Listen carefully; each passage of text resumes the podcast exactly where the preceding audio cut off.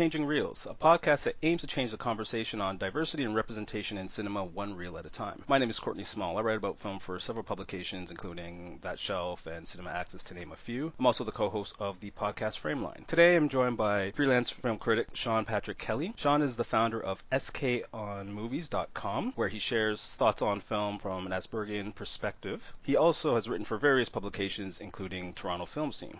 Sean is also a filmmaker whose short film Itch premiered at the Blood in the Snow Film Festival. Sean, how are you doing today? I'm doing good. Excellent. I'm glad that you're here. Our main film today is a 2009 film Adam by director Max Mayer. The film tells the tale of Adam, a young man living with Asperger's syndrome who meets and strikes up a relationship with his new neighbor Beth. Sean, do you want to kick us off on this discussion? What did you think of the film? Do you want to share a few brief thoughts? Yeah, well, this was actually uh, my first time uh, seeing Adam since it came out in 2009. I saw it theatrically when it was released. At, I think it was at the Varsity. Well, I was interestingly attracted to the film because it was uh, marketed on the fact that this man has Asperger's and it's an obstacle in his relationship he develops with his neighbor, who's um, played by uh, Rose Byrne. For me, this was actually my first time watching the film. I remember hearing about it when it came out. I, I'll admit the the initial trailer didn't quite grab me, even though I thought the subject matter seemed interesting. But I was pleasantly taken by this film, and we can dive into it a bit more. But since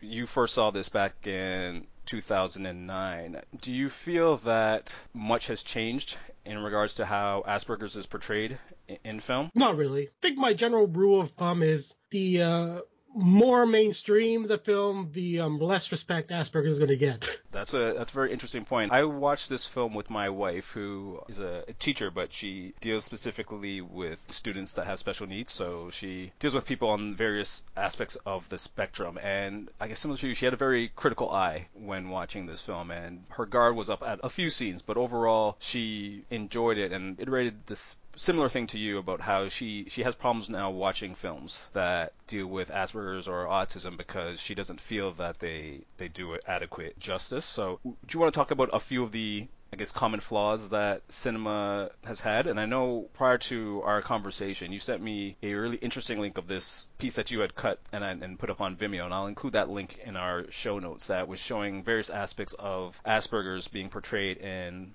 cinema and on television. So maybe talk about a few of the things that film and TV get wrong when it comes to Asperger's. I think uh, starting off point would be the very tagline of Adam. It's a story about two strangers one a little stranger than the other. Mm-hmm. So pretty much, I think the um, stereotype of people with Asperger's is that they're odd. I've also noticed, and your your clip reel remind me of that too. Is it's not just that they're odd, but the oddity needs to be used for a specific thing. So you know, you had some examples where they're used to to solve crime, like they're better at solving crime because they focus on a particular thing. Or in the case of say Big Bang Theory or Community, their their oddity is a is a source of humor. And when like in Adam, he's like obsessed with space. So with Adam, even though he's obsessed with space and that's his thing, do you feel that there's aspects of the portrayal that they get right. Oh, there's plenty that they get right. And what are a few of the things that you you think that they get right? I mean, we can probably compare what they get right and what they get wrong within Adam specifically. So, not being comfortable in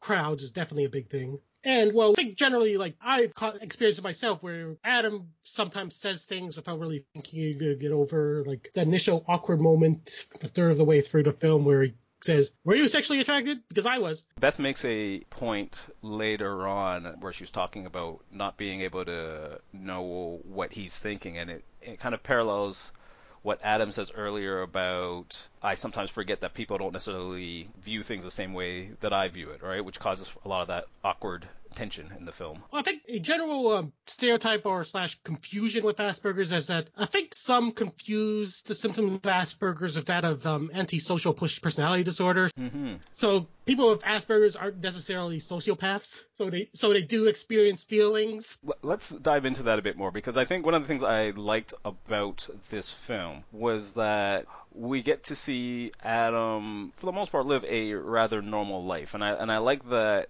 his relationship with Beth, even though they have its challenges, still presented like most normal couples are presented in romantic films and romantic comedies. You know, they go out to social events even though he might feel awkward. They have a healthy romantic and sexual life, which thinking back to a lot of the films that I've seen where they talk about Asperger's, they don't really delve into that aspect. And again, to your point, they make it seem like the, the person is odd and strange. So being odd and strange means that they can't have sex or can't have healthy relationships. Social interactions in general is a big challenge of people with Asperger's. So, like me, I never was in a relationship until I was in my early 30s. do you find that that portrayal in this film then, do you find it was accurate? It was generally accurate. I'm not so sure about like the big um, conflict late in the film where Adam has come to see Beth as more more of an alternate parent than a true partner. Yes, I had issues with that as well because to me it, it, felt a little out of character with everything that we had seen up to that point. I felt that he was still able to exist in the world and you know didn't really need her as a codependent. But I think that they added that in just to create drama for for drama's sake. But I might be off on that. Well, I do like the kind of like general realism that the relationship ultimately doesn't really last. And do, did you find that how they both handle aspects of the relationship felt felt true and honest. Like we, we've mentioned about how people with Asperger's don't necessarily feel comfortable in social situations, but also maybe how Beth is portrayed in her interpretation of what Asperger's is. Because at, at one point when she's talking to her fellow teacher, she's trying to get a little more information on what Asperger's is, but then she also, from that advice, comes up with the assumption that Adam's not relationship material, almost kind of talking herself out of it, even though she eventually reverts that thought and, and tries to make a go of it. Yeah, I'm not a huge fan of that scene because the um, other teacher, who I think is actually one of the heads of the school, emphasizes that it is on the autism spectrum. Mm-hmm. Autistic equals, I don't know, well, to use a, a phrase, retarded. Yeah, a phrase I don't, don't like using, but I completely get what you mean for that aspect. So, what are some of the other things that you you liked about it that you thought got right? Definitely Adam's uh, fear of change. So when he's pretty much all but forced to uh, move out of his father's house. Yeah, and the in the big struggle it, it causes, even with him trying to to get a job, there's you see a lot of repetition in terms of him trying to get the I guess the interview prep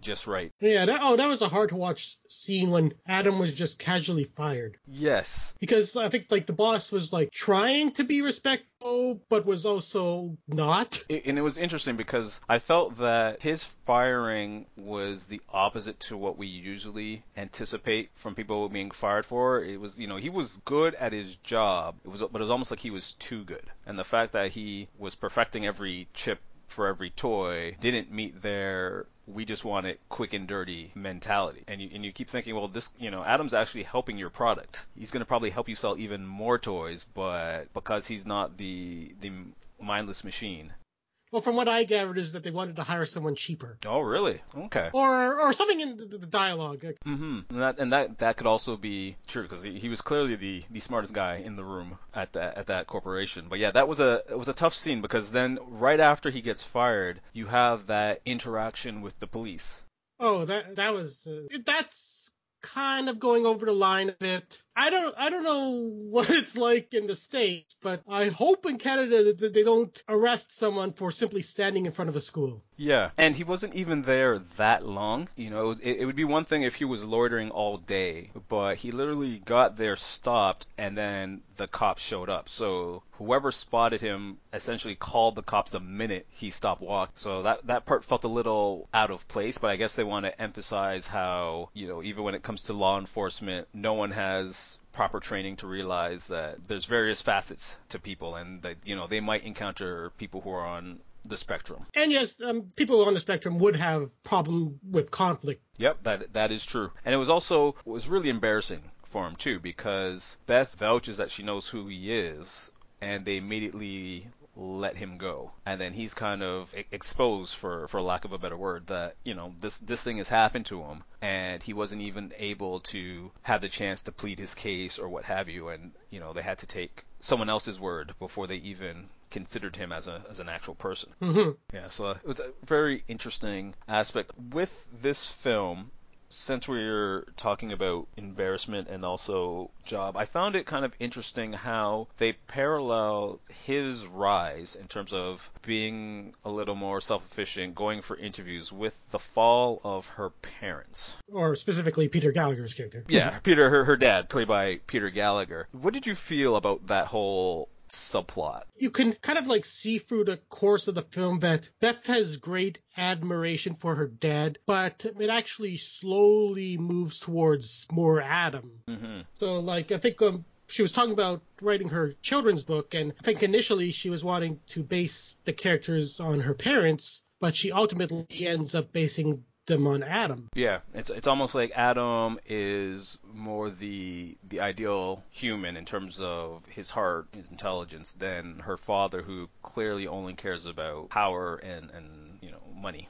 And that he wants her to marry someone she could look up to. I knew that was going to come to a head early on when he kept kind of pushing, I know you don't like this guy, but he's an investment banker, what have you. So when you find out that the father has cheated on Beth's Mothers, which I got the impression that Beth's Mother knew but didn't really want to address, but it came as a blindside to, to Beth. I wasn't really that shocked. And even after that omission happens, he, he's still acting as if nothing is wrong and that his daughter should still, you know, strive for a man that's just like him. Yeah. So indirectly, the father is the cause for the initial breakup when Adam finds out that they kind of like played a trick on him. Yes, they uh, arranged a quote unquote chance meeting at the theater, which was really set up so that the parents could meet Adam because Beth knew that Adam was not quite ready for that interaction. Yeah, so I will say that that scene had some over exaggerations on both sides. Yeah, I would be like very upset, but I wouldn't go completely bonkers like that.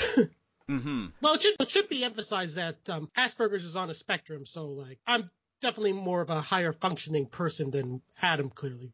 And but even in the clip reel that you had sent, there's a lot of film and a lot of shows kind of play up that I guess that moment of of uncontrolled outrage mm-hmm. and un- uncontrolled anger, and there are, as you adequately say, there's various scales on, on the spectrum, but I find for cinematic and television purposes, they always go for that there must be the big outburst where there's just rampant destruction, or the individual is is literally just broken down and kind of only shielding themselves. And I think there's there's other there's stuff in between. It's not either or, but I find cinema always likes to play up that aspect, which I, I don't think is necessarily helpful. Yeah, so we should jump off a bit and talk a bit about um, Hugh Dancy, who kind of like in a few years later would on to his more well-known role on uh, Hannibal. Oh, okay, go on. I still have not seen Hannibal. I know they it has received a lot of praise, but I, I never got around to watching it. So yeah, feel free to, to dive in on that. Well, what I found interesting about Hugh Dancy's performance on Hannibal is that he actually played his character as spot on Asperger's, or at least he describes himself that way. And that was was that a choice, or do you, or was that written into the the script? I'm not sure, but I think there's like an interview clip on that clip reel that I sent you, um, where he's talking about how he believes the the character is consciously adapting the behavior of someone on the autistic spectrum, but he's chosen it rather than it actually being part of him which is interesting because now I, am curious to to see that show and see how it's portrayed in, in that show compared to his work in in Adam. Well, pretty much main trait of him in um, Hannibal is that he's able to like visualize murders in his mind, and that's how he uh, is able to try to find out who the killer is. So he's pretty much a pseudo sociopath who kind of like relates to the killers and that. Okay, no, no, that sounds that sounds interesting. But then again, that still plays into the the aspect of, I would say, have, having a, a superpower if you if you yeah. Will. Okay, okay. Superpower, superpower. Let's talk about the Predator. The which one? The the recent Predator. The Predator. Shane Shane Black. Shane Black's the Predator with uh, Jacob Tremblay as this autistic kid who the Predator makes his target because he's like the next evolution of humanity or something like that. Did I see that film? Was that the most recent Predator? Yeah. So I'm going to point you to this YouTube video on this channel called uh, Parenting Autism.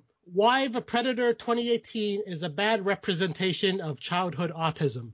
Oh, okay. And so the Predator targets Tremblay just because he he's he's high functioning, or like I think it's, it's, it's the autism in general. Wasn't a big fan of how Tremblay portrayed himself in the film. I don't know if it was Shane Black or or Tremblay himself, um, but um, I think it was the opening film of Midnight Madness at TIFF that year. And if I was there, I would have given Shane Black, A Piece of My Mind. I don't think I've saw that Predator. I've seen most of them, but I haven't seen the most recent one. Oh, and I also got very angry at the TV show Glee. Ah, uh, yes. So I saw it in the the clipper that you had sent me. They is there is a, a character. She was introduced in the season premiere. Her name is Sugar Motta. I think pretty much the first thing she says is that she has self-diagnosed Asperger's, so she say, could say pretty much anything she wants. And after seeing that episode, I said, no more. Because I remember seeing that in the clip. That's a strange cop out to have, and then also, again, that's not what Asperger's is, right? But now on a on a show as popular as Glee, you've you've kind of perpetuated uh, a false stereotype. And there was one thing that you had in your your clip reel, which I guess I was wondering where you got it from. Like the opening of your clip reel. Oh, Asperger's High. Asperger's High, yeah. That was a short film I saw in Funny or Die. I'm not a huge fan of that short, but it pretty much it just like emphasizes pretty much every single Asperger stereotype. Yeah, they they do hit a lot of the the common tropes that you you see in films, and it, it kind of just kept going from the clip. I thought okay, it was going to be like a little one scene, but I'm assuming the the whole short is essentially just that.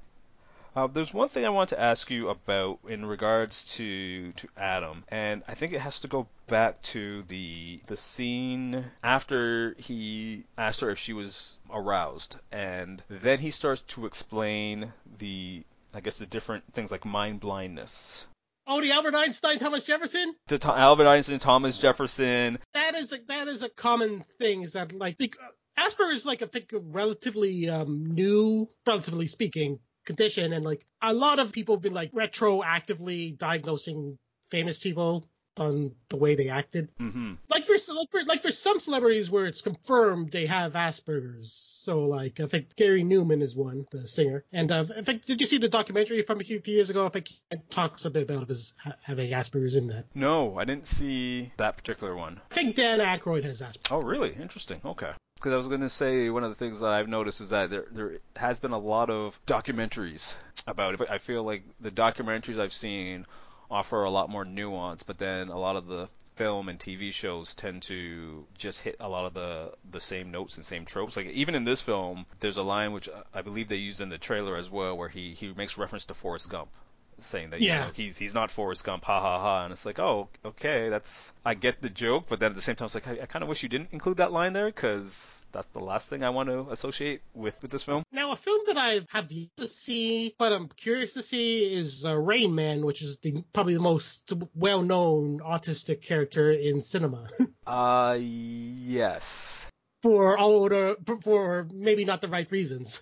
it's funny because I haven't seen Rain Man in years, but I think that from what I remember, I think that was one of my first memorable introductions into the autism spectrum. But then at the same time, the more I learned about it, the more I read up on it, again, the more talking to my wife about it, you realize that Rain Man's not the best interpretation, but again, it is the most the most famous one. Yeah, I'm pretty terrible playing cards. Yeah, it's, it's not one that I could say, oh people should really see. I know, you know, in its time, it was a big Oscar nominated film, but I don't think Rain Man's that great. I don't think it holds up, so I don't think you really need need to see it. Well, on the subject of Oscar nominated films, uh, what about Extremely Loud and Incredibly Close? Which I still have not seen. The uh, main character in the film has Asperger's, but it's kind of in the film as like a throwaway line, which included in the clip reel. So th- throughout the film, then they don't really address it. Well, they, they address that he's an odd kid, but like I think he just they just have like the one throwaway line that he was like tested for Asperger's disease. Wow.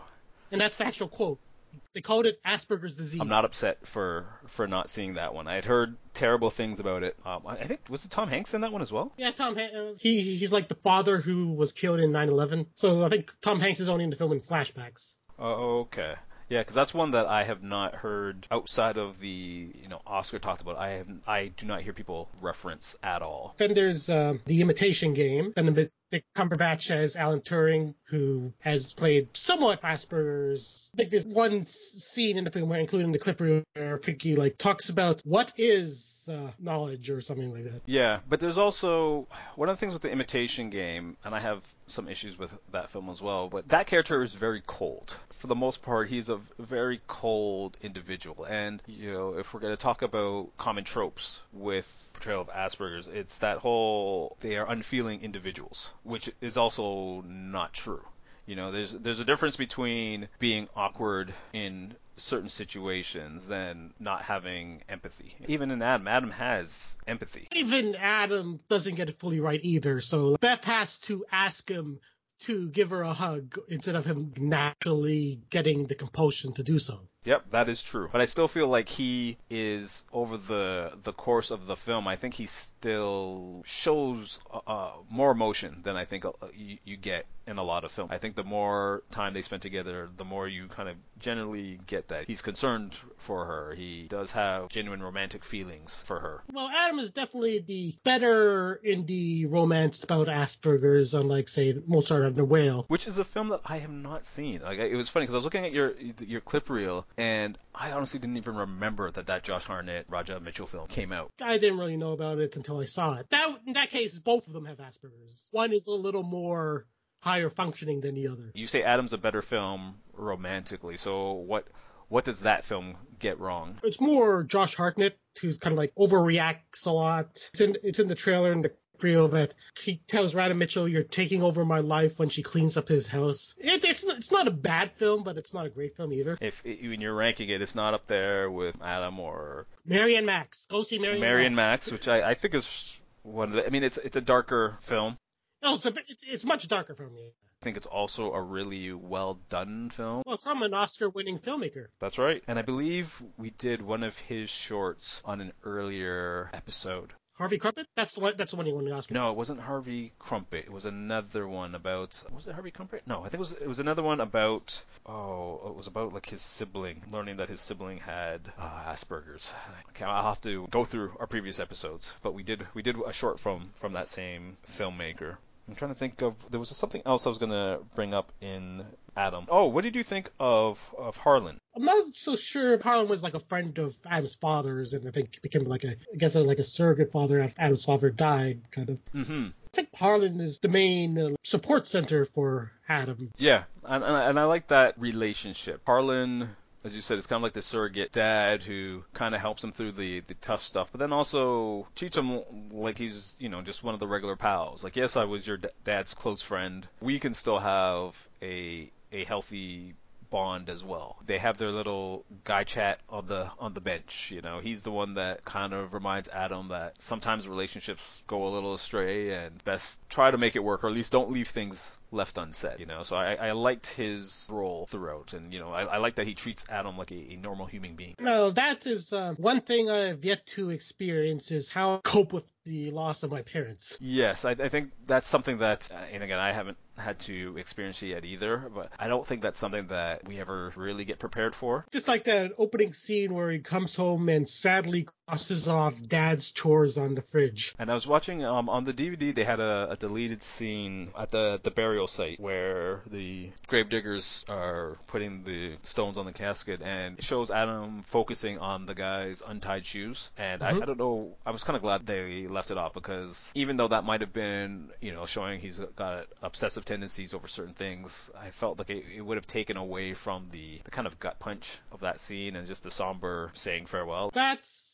one thing I'm not sure about uh, Adam's father's funeral where Adam was just standing there with no emotion at all. My grandfather died last summer and I did not stop crying the entire funeral. Yeah, but I think when it comes to grief, the only thing I'll say is I find people react different. So there are some that get very emotional, will cry, and then there's I, I have been to funerals where certain family members have just been kind of stone cold, even though they were torn up inside. And part of it could have been that they were crying so much leading up to the funeral that there was no tears left. But I don't know. I was I was willing to let that go, but I do see your your point about like subtly putting in the Adam being cold to to emotions. Yeah, and also uh, something that I'm not a huge fan of in um, depictions of Asperger's and more specifically autism in film is the uh, behavior of stimming. Okay, explain. So stimming is when someone who's autistic would move their hands up to their face and like make noises and stuff. Oh, okay. Try, try to like shut out the external world, and I think there's at least one moment where that happens in Adam when he has like high anxiety. Yes, yes, at the lawyer's office when the lawyer tells him that he doesn't have enough money to to keep the house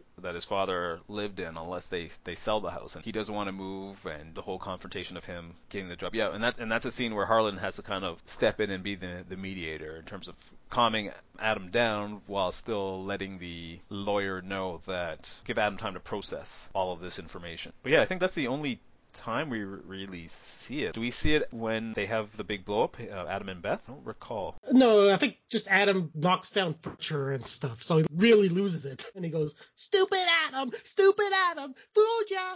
Like that. Like what's what's what the... Yeah, there there are those those moments where the Hollywoodisms creep in, and you go, "Huh, all right." Well, one thing I definitely have to say is that I've yet to see a depiction of Asperger's in film that depicts the person as like a relatively well-rounded human being who maybe occasionally has the odd anxiety attack, but like is still a functioning member of society, like me. I think this film tries to a certain point, but as you point out, there's there's a, a lot further it could go. Definitely the bittersweet ending of the film where Adam has broken up with Beth, but you could see that he has definitely improved as a human being and is able to like manage for himself. Yeah, he's got a job that he's again good at and and you even get the subtle hint that there's a potential new love in his life with Yep. the coworker who's hanging around with the boxes and even when he's on the bench and he gets Beth's book some of his colleagues pass by and say well we see you at such and such later so clearly he's being more social So, um, what do you think of the um, narration at the start of the film that um compares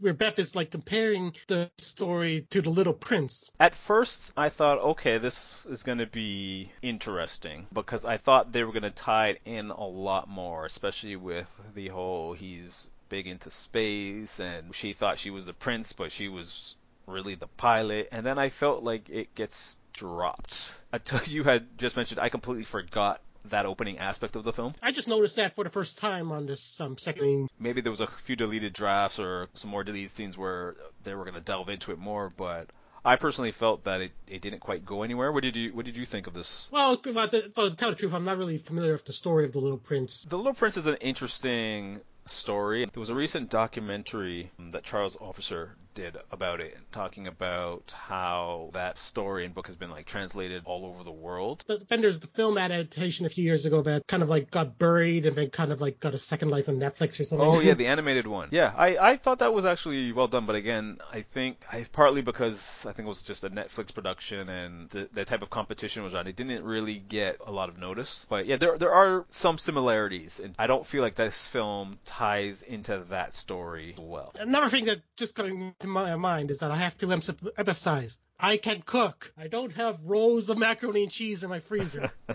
That and, and that was kind of interesting because at one point they go out to dinner. she gets takeout from the restaurant and it's like, I don't know, penne alfredo, and he says, it's macaroni and cheese. That whole aspect of you can't eat the same freezer food every day. You know, you gotta try something different. And it's like, oh, but you just you literally just took them out to a restaurant. It wasn't even like you cooked at home. I have routines when it comes to cooking, so like I usually always have just toast in the morning or eggs on the weekend or stuff like that. But I can get like creative in the kitchen. And and there's nothing wrong with having routines. Like most of us have kind of set things that we have for lunch or dinner. It's I didn't find it as as odd. Beth sometimes comes off as being more creative than Adam, but Adam's interests are a lot more vast. He's got knowledge of space and what have you, but when they go to the theater, he's got an in-depth knowledge of not just the building, but of productions and stuff, you know? So clearly he's interested in other things outside of space. That's me. Like randomly, I just talk to strangers about random movie trivia.